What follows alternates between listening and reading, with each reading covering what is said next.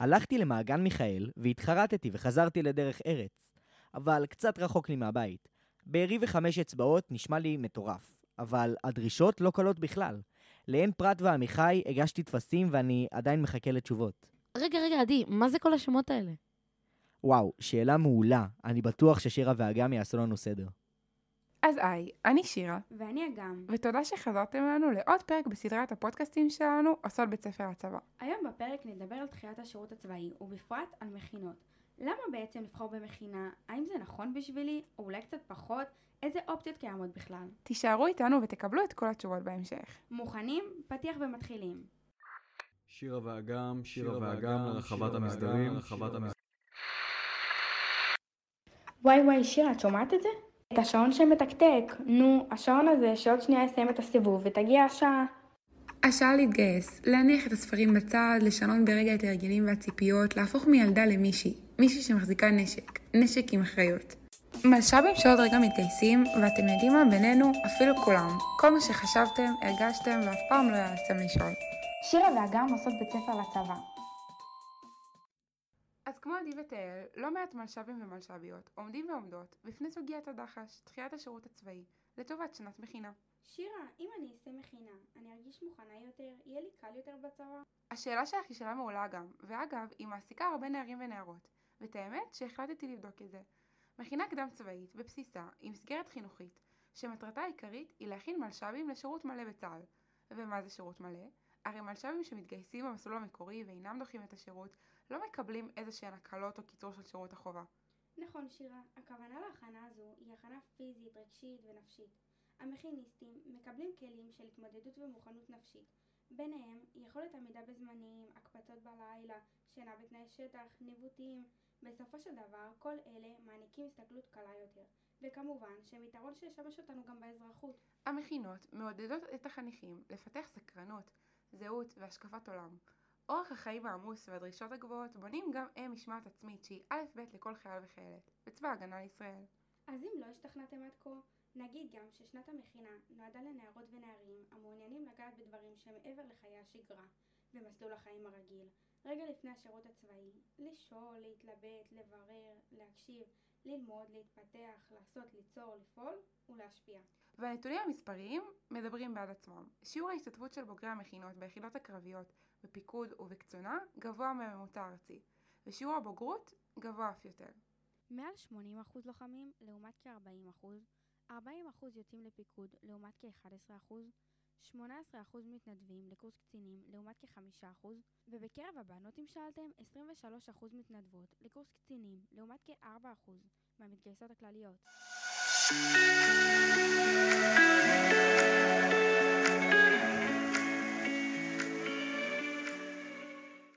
נעבור לדני זמיר, מנכ"ל מועצת המכינות הקדם צבאיות בישראל.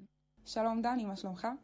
שלום, צהריים טובים. רק לפני אני רוצה לספר שמועצת המכינות כוללת כיום כ-57 מכינות בישראל, ועוד ארבע נוספות במעמד משקיף, כלומר בדרך להיות מוכרות. תפקידה לטפל בכל נושא דחיית השירות הצבאי, ליווי החניכים במהלך שנת המכינה, וכן ייצוג המכינות מול מוסדות המדינה.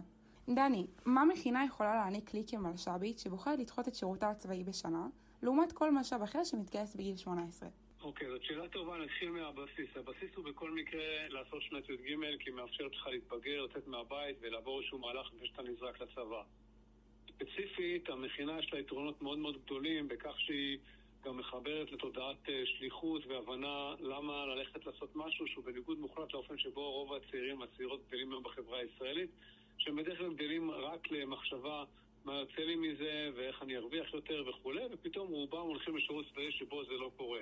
כדי להגיע ולהפוך שירות משמעותי, אז צריך גם תודעה נפשית, שיהיה משמעות למה שעושים, המכינה מאוד מאוד מסייעת לזה, והתוצאות הן גם בשטח. זאת אומרת, בכל היחידות המובחרות, בכל היחידות המבוקשות, אחוז המכיניסטים הוא ענק, וזה לא בגלל פרוטקציה, זה בגלל המהלך החינוכי המשמעותי הזה שעושים. אבל צריך להגיד שגם אחרי הצבא, כשבודקים מבחינת השתלבות בשירות הציבורי ופקולטות מבוקשות, האחוז של בוגרי המכינות הוא ענק. וזה ללא ספק מהאופן שבו גם לומדים, גם מתחברים וגם רוכשים יכולות בשנה הזו. אוקיי, ושאלה נוספת, אה, איך אני יכולה לבחור את המכינה שמתאימה בשבילי? אין דרך ממש טובה. גם צריך להגיד את האמת, המכינות לא מאוד שונות אחת מהשנייה.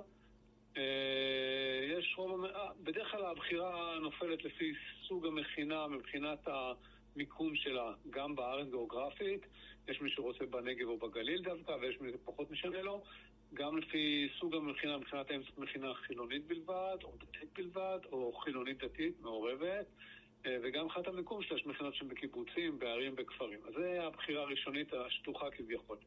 יותר לעומק יש למכינות כל מיני מסורות. הדרך הטובה ביותר היא פשוט להגיע למכינה לאיזו היכרות של אה, כנס חשיפה, או יום או יומיים, לשוחח עם אנשים, אבל אין דרך ממש טובה, ואני אגיד יותר מזה, זה לא באמת משנה. כל מכינה יש לה את היתרונות שלה ואת היכולות שלה, ואני, בכנות ששואלים אותי, למרות שהקמתי מכינה, מכינת רבין לפני שנים רבות, אני חושב שהיא מכינה מצוינת, אני לא חושב שאם מישהו מגיע למכינה אחרת, אז יש לו שנה פחות טובה. כל אחד צריך לעשות ככה את הבדיקה האישית, וזה מה שמדבר אליו, ועם האנשים שמגיעים מתאימים לו, יש אנשים שרוצים אנשים נורא שונים מאנשים שהם גדלו מהם, יש אנשים שרוצים בדיוק כמו שהם גדלו איתם, כאילו, מאוד מאוד אינדיבידואלי. הבנתי, וסדר יום במכינה, איך הוא נראה? אתה יכול אה, לתאר לי פחות או יותר? כן, אני סדר יום גנרי, הוא מאוד שונה ממכינה למכינה בפרטים, אבל בגדול, אה, המכינה מנהלת את עצמה, החבר'ה מנהלים את עצמם לבד מבחינת הסדר יום. בגדול יש אה, בדרך כלל אה, אחרי ה... יש איזו התכנסות כזו של הבוקר של הקבוצה, ארוחת בוקר, או לפני כן כבר שיעורים. לומדים, זה לימודים סדנאיים קבוצתיים, אין הנהלה, אין ציונים, אין בחיים, זה לימוד בתוך לימוד, זה משהו חדש ככה לרוב האנשים. אה, יש ישיבות של ועדות, אימוני ספורט ועבודה התנדבותית קהילתית, ובמינון שונה כל יום לפי הסדר יום. וחלק לא קטן מהזמן יוצאים לסדרות, היכרות, טיולים בארץ ובחברה הישראלית ובכל מיני מקומות כאלה. אז הסדר יום הוא מאוד מאוד אה, אינטנסיבי, אבל גם מאוד מאוד גמיש ושונה משבוע לשבוע, ואני חושב שזו אחת החוויות, מצד אחד המאתגרות, כי אין שגרה, ומצד שני זה כאילו נורא, נורא כיף. כל הזמן יש דברים דינמיים שקורים. הבנתי. טוב, תודה רבה לך, דני. אה, היה ממש אה, כיף לשמוע. בהצלחה, להתראות. תודה רבה.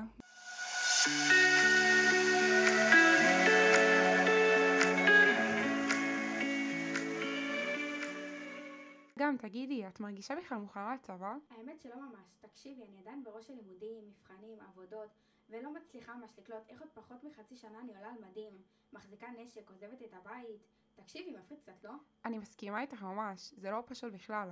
אמנם דני עשה לי קצת סדר בראש, ואני מאמינה שגם לך, לא? גם לעדי ותהל ששמענו בתחילת הפרק, וגם לכם המאזינים, שאולי חלקכם אפילו מלש"בים כמונו, אבל אני כן רוצה להתגייס במועד שנתנו לי. אני לא רואה את עצמי דוחה את הגיוס בשנה. שירה, אני גם מרגישה כמוך. לדעתי הצבא זה פרק משמעותי בחיים שלנו, שעשוי לחזק נקודות אצלנו באופי. ביניהם בגרות לחיים האזרחיים. אמנם המעבר קצת קשוח, אבל לגמרי אפשרי. כן, אה? הרבה עשו את זה לפנינו, וגם הרבה עוד יעשו את זה אחרינו. מעבר לכך, מי שכן רוצה להרגיש מוכן, בצורה פיזית, וזה קצת נוגע לכל אלה שמכוונים ללוחמה, יכול להירשם לתוכנית אימונים של כושר קרבי, שאינה דוחה את תאריך הגיוס, אך כן מביאה את המלש"ב ליכולות פיזיות גבוהות יותר. בנוסף, יש ליווי אישי והכנה למיונים לתפקידים כאלה ואחרים, על ידי אנשים שמבינים ולמדו. או אפילו ניתן להתייעץ עם כאלה שעברו את זה, לשמוע חוויות, לדעתי אין הכנה יותר טובה מזאת. לסיכום, הבנו שמוכנות לשירות הצבאי היא אישית לכל מלש"ב ומלש"בית, וחשוב שכל אחת ואחד יזהה איזו הכנה נדרשת לו.